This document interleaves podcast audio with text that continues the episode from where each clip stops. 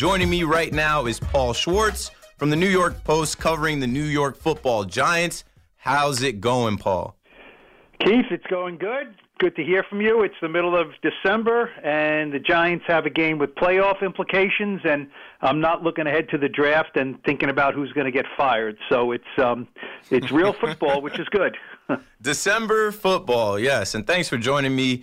Thanks for taking the time. You know, I wanted to bring in a guest, but no one wants to come on my show, so thanks for taking the time out to join me and talk about the Giants. Well, this is the first time I've been asked, so if we hit it off, then we can do it again. How's that? We're already off and running, so let's get right into it and talk about Daniel Jones. I feel like this has been a prove-it year for Daniel Jones, and he has proved it, but he hasn't proved it to everyone. He's had success in the past against Washington, and he really needs to channel some of that this Sunday night. The whole world will be watching. It's Sunday Night Football. They flexed it because it's playoff implications, right? And, you know, I had to take the last couple days where I don't see it. I don't see the Giants winning out. I don't see the Jets winning out either. But it doesn't matter what I see. It doesn't matter what anyone thinks. They can control their own destiny, and it starts with Daniel Jones. How do you feel about Daniel Jones's year in totality leading into a potential contract, and how do you feel about him this Sunday going out there against Washington?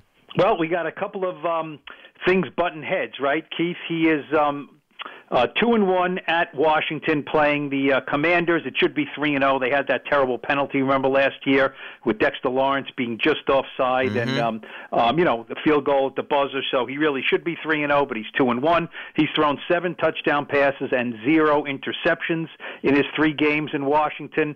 I asked him today, what do you like about it? He said, I like that place. I like that stadium. I said, what? He said, well, I really can't put my finger on it. You know, he knew he really didn't have a lot of specifics. He likes it because he plays well there, right? It's kind of a dump of a stadium, actually, but but he's played well there, so that helps him. He's also 0-9 in primetime games. Now, the Giants are 0-9 in primetime games that he has started the last 3.5 years, and what does that tell you? Number one, that when they play good teams under the lights, in a game where no one else is playing, they don't play well. They haven't won a lot of games at 1:00, 4:30, or 8:30. So, that's a problem.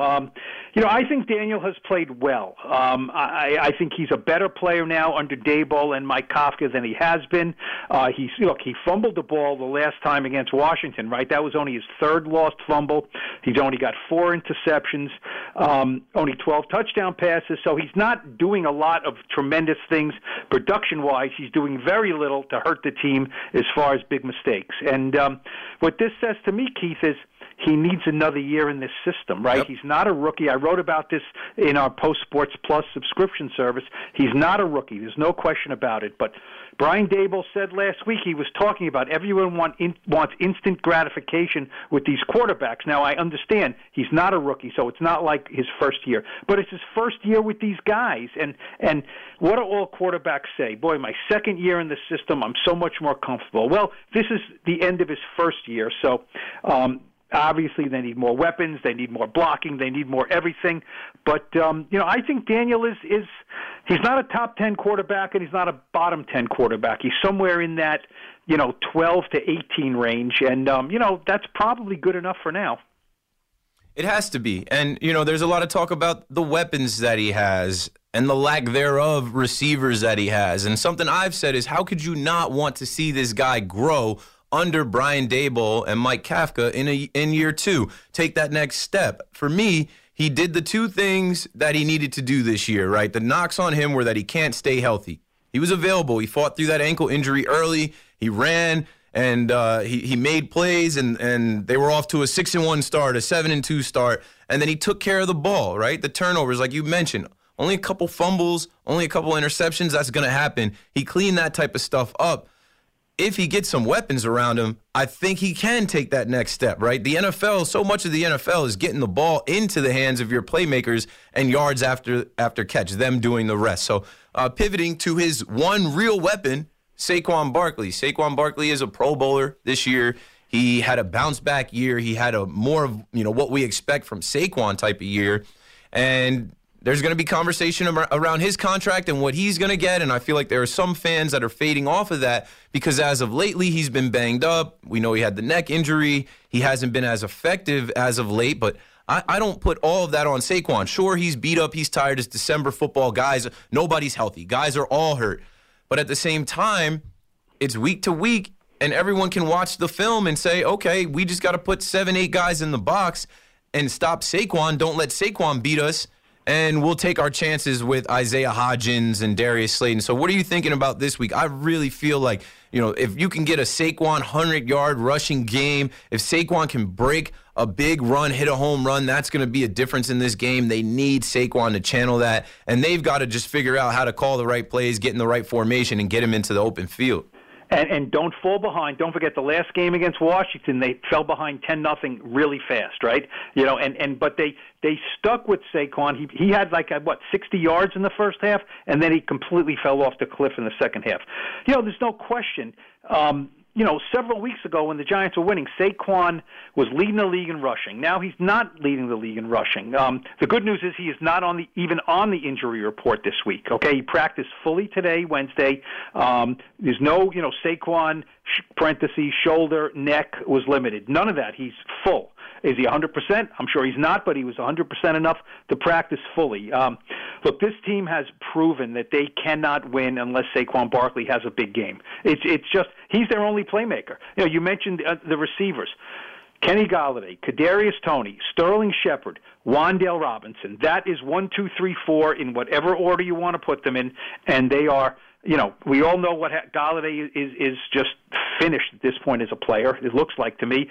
Toney was traded. Sterling Shepard got hurt. Wandale Robinson got hurt. So this is the worst collection of receivers of any team that is vying for the playoffs. There's no question about it. So that's a problem. Saquon, it's easier said than done. The interior of the offensive line is just not playing well. And then you have last week when Evan Neal, the rookie right tackle, I talked to him today. I pulled him off to the side in the locker room. He is very much of a stand-up guy, although I'm glad he was sitting because when he stands up, I have to really crane my neck. Yeah, he's a big dude. He is a big dude. So sitting, we were eye to eye when he was sitting and I was standing. And he takes ownership. He realizes that he said he was too slow in his pass sets. His footwork was not right.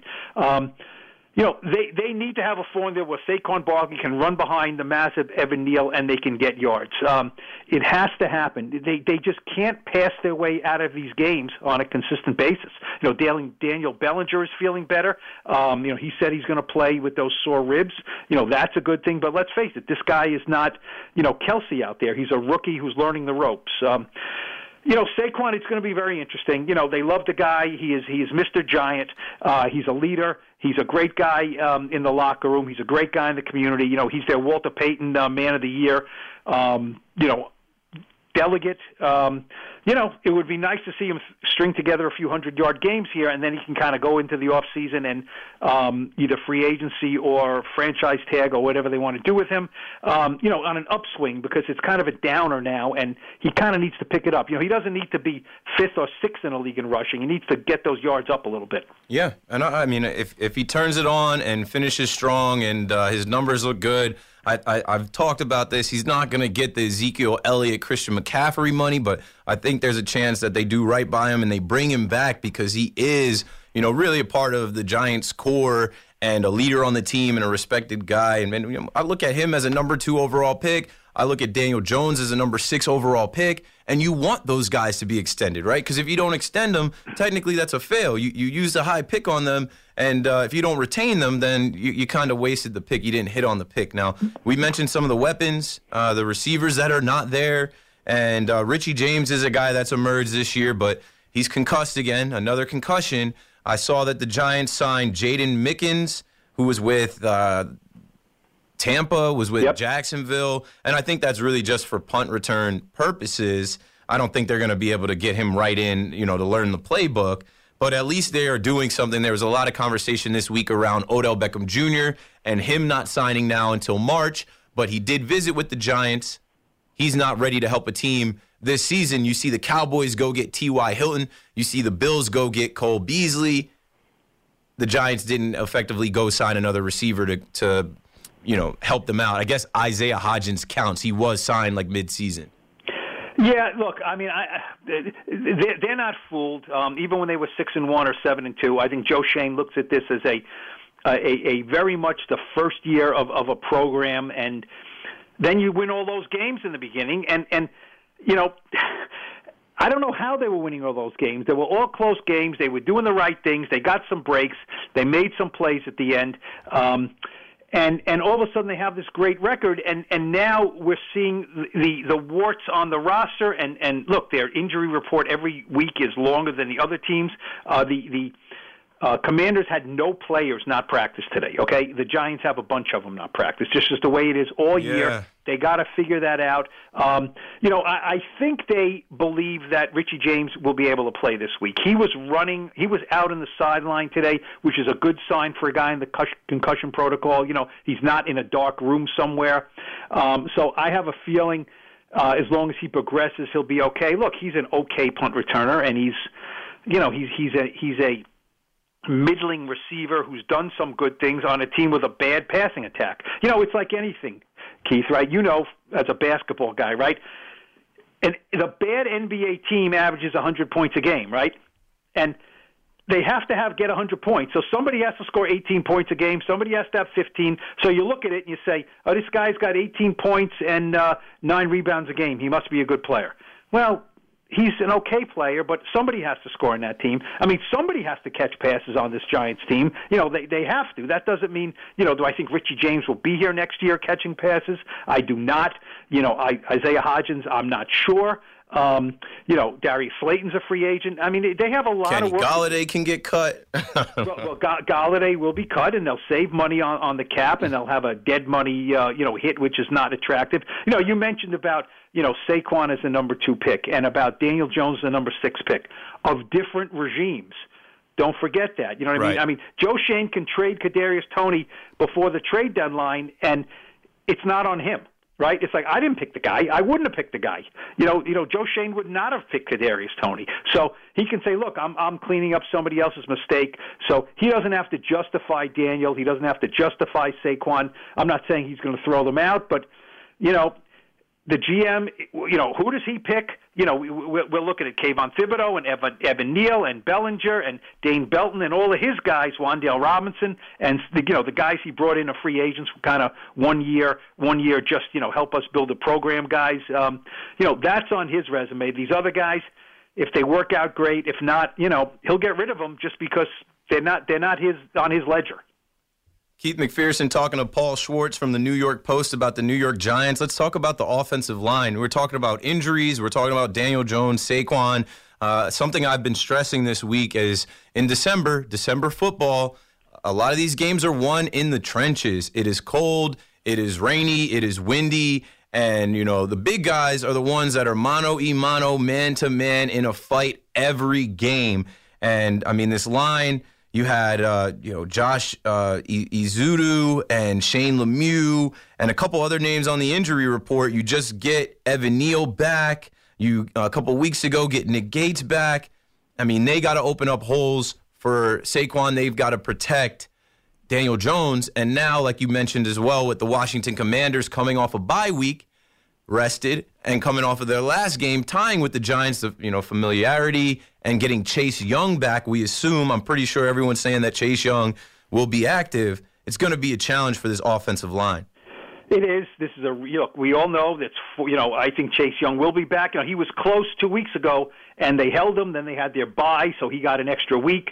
I don't know if he's going to play 50 snaps, but he will play. So then you have 4 for 4 on the defensive line who were all first-round picks. And, you know, that can go either way. But I'll tell you, Payne and Allen in the middle of that defensive line, that's the best duo in the league, I think. You know, I think Dexter Lawrence and Leonard Williams, when they're healthy, are really good.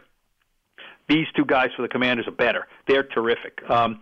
Look, it's been left guard has been just this bugaboo all season, right? They thought it was going to be Shane Lemieux. He got hurt.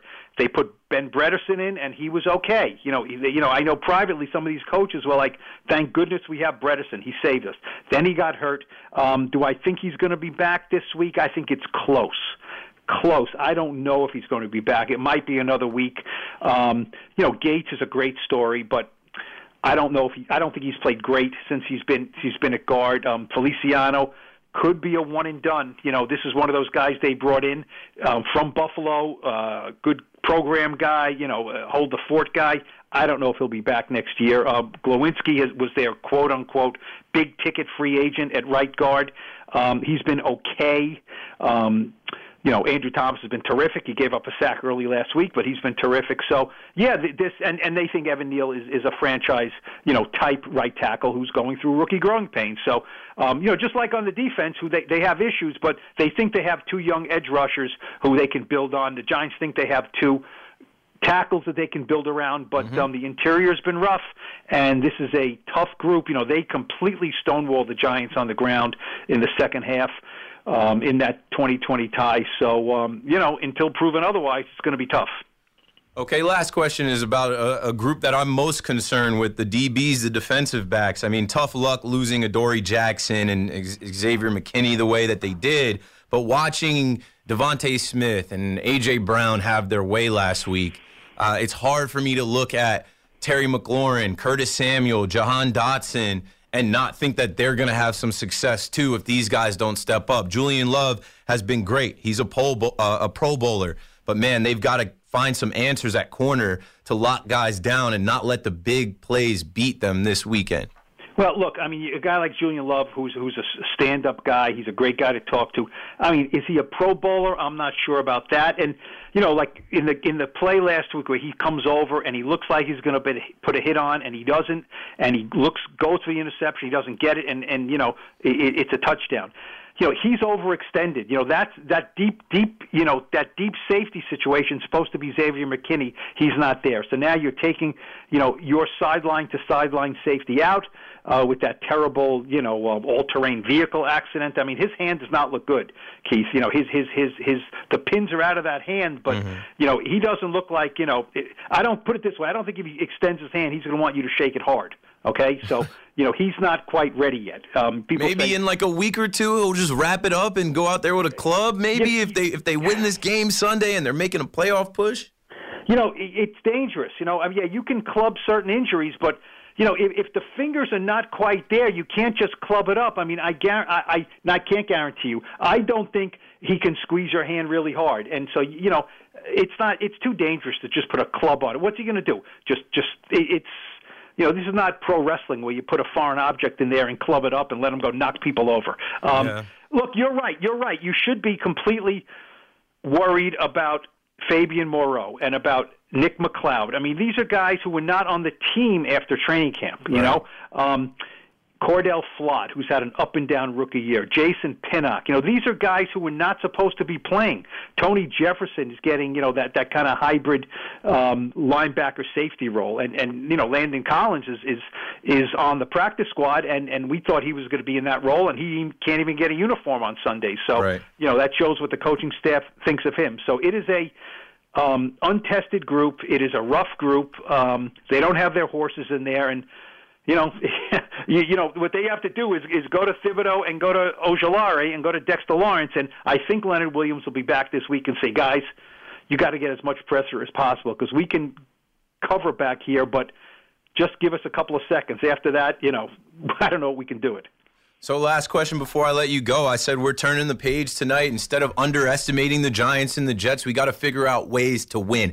How do you think the Giants can go and win this game in Landover, Maryland, Sunday Night Football? Like, what's the main thing they have to do? What's the recipe, strategy? Like, how do they come out with a victory? It's been a while since they've got a win, over a month. It's true, and look, it was 2020. They don't have to do a heck of a lot more. They need to – I think the defense will keep them in the game. Now, last week against the Eagles, they did not keep them in the game, but that was by and large an aberration. I don't think Taylor Heineke had a great game against the Giants. He made an outrageous throw on fourth down, but he was throwing the ball up there, begging them to intercept it, and they couldn't do it. That's on maybe the quality of the guys back there. So I think, look, they have to, McLaurin is the alpha there. They have to limit his big plays. If he catches 9 passes, make it be for 100 yards. It's not 150 yards and no 40-yard touchdowns. And Look, Daniel Jones is – look, we know Saquon's going to have to run well. It's a hard front to run against. They're going to have to figure it out. But, you know, Daniel Jones has played well in that building, as I said. He's going to have to play well. He's going to have to run the ball. He's going to have to lay it all out there, you know, running, throwing. You know, they're going to have to hit a big play to Slayton, something like that. You know, they have to figure out a way to score 27 points, 24 points, and hope they can hold them to 21. That's the recipe with this team. You know, there's no shootouts. There's no 34-31s, I don't think. Look, the last time was 20-20, and the Giants got dominated in a lot of statistical categories, but you saw that, right, Keith? They had more chances to win the game down the stretch and in overtime. They won it in overtime. They should have won it, and they didn't win it. And, well, I don't know, should have. They certainly could have. They could not make enough plays on offense, and that's the sticking point with this team all year. I don't think there's any miracles here. You know, the players are the players, but Daniel Jones, if he just maybe turns the corner once or twice more on some option runs and gets some extra yards, you know, maybe he can score a touchdown with his legs. And, look, Saquon has got to – he's presumably healthier now than he was last week and the week before. That's a good thing, and can't be hesitant. They have to stick with the run. They have to not get behind by too much. And, you know, in the fourth quarter, they have to control the ball, and Saquon's got to be running it, which has not been the case for about a month here. Awesome. Ladies and gentlemen, Paul Schwartz from the New York Post covering your New York Giants. Paul, thank you for joining my show. I really appreciate it. Thank you, Keith. Anytime.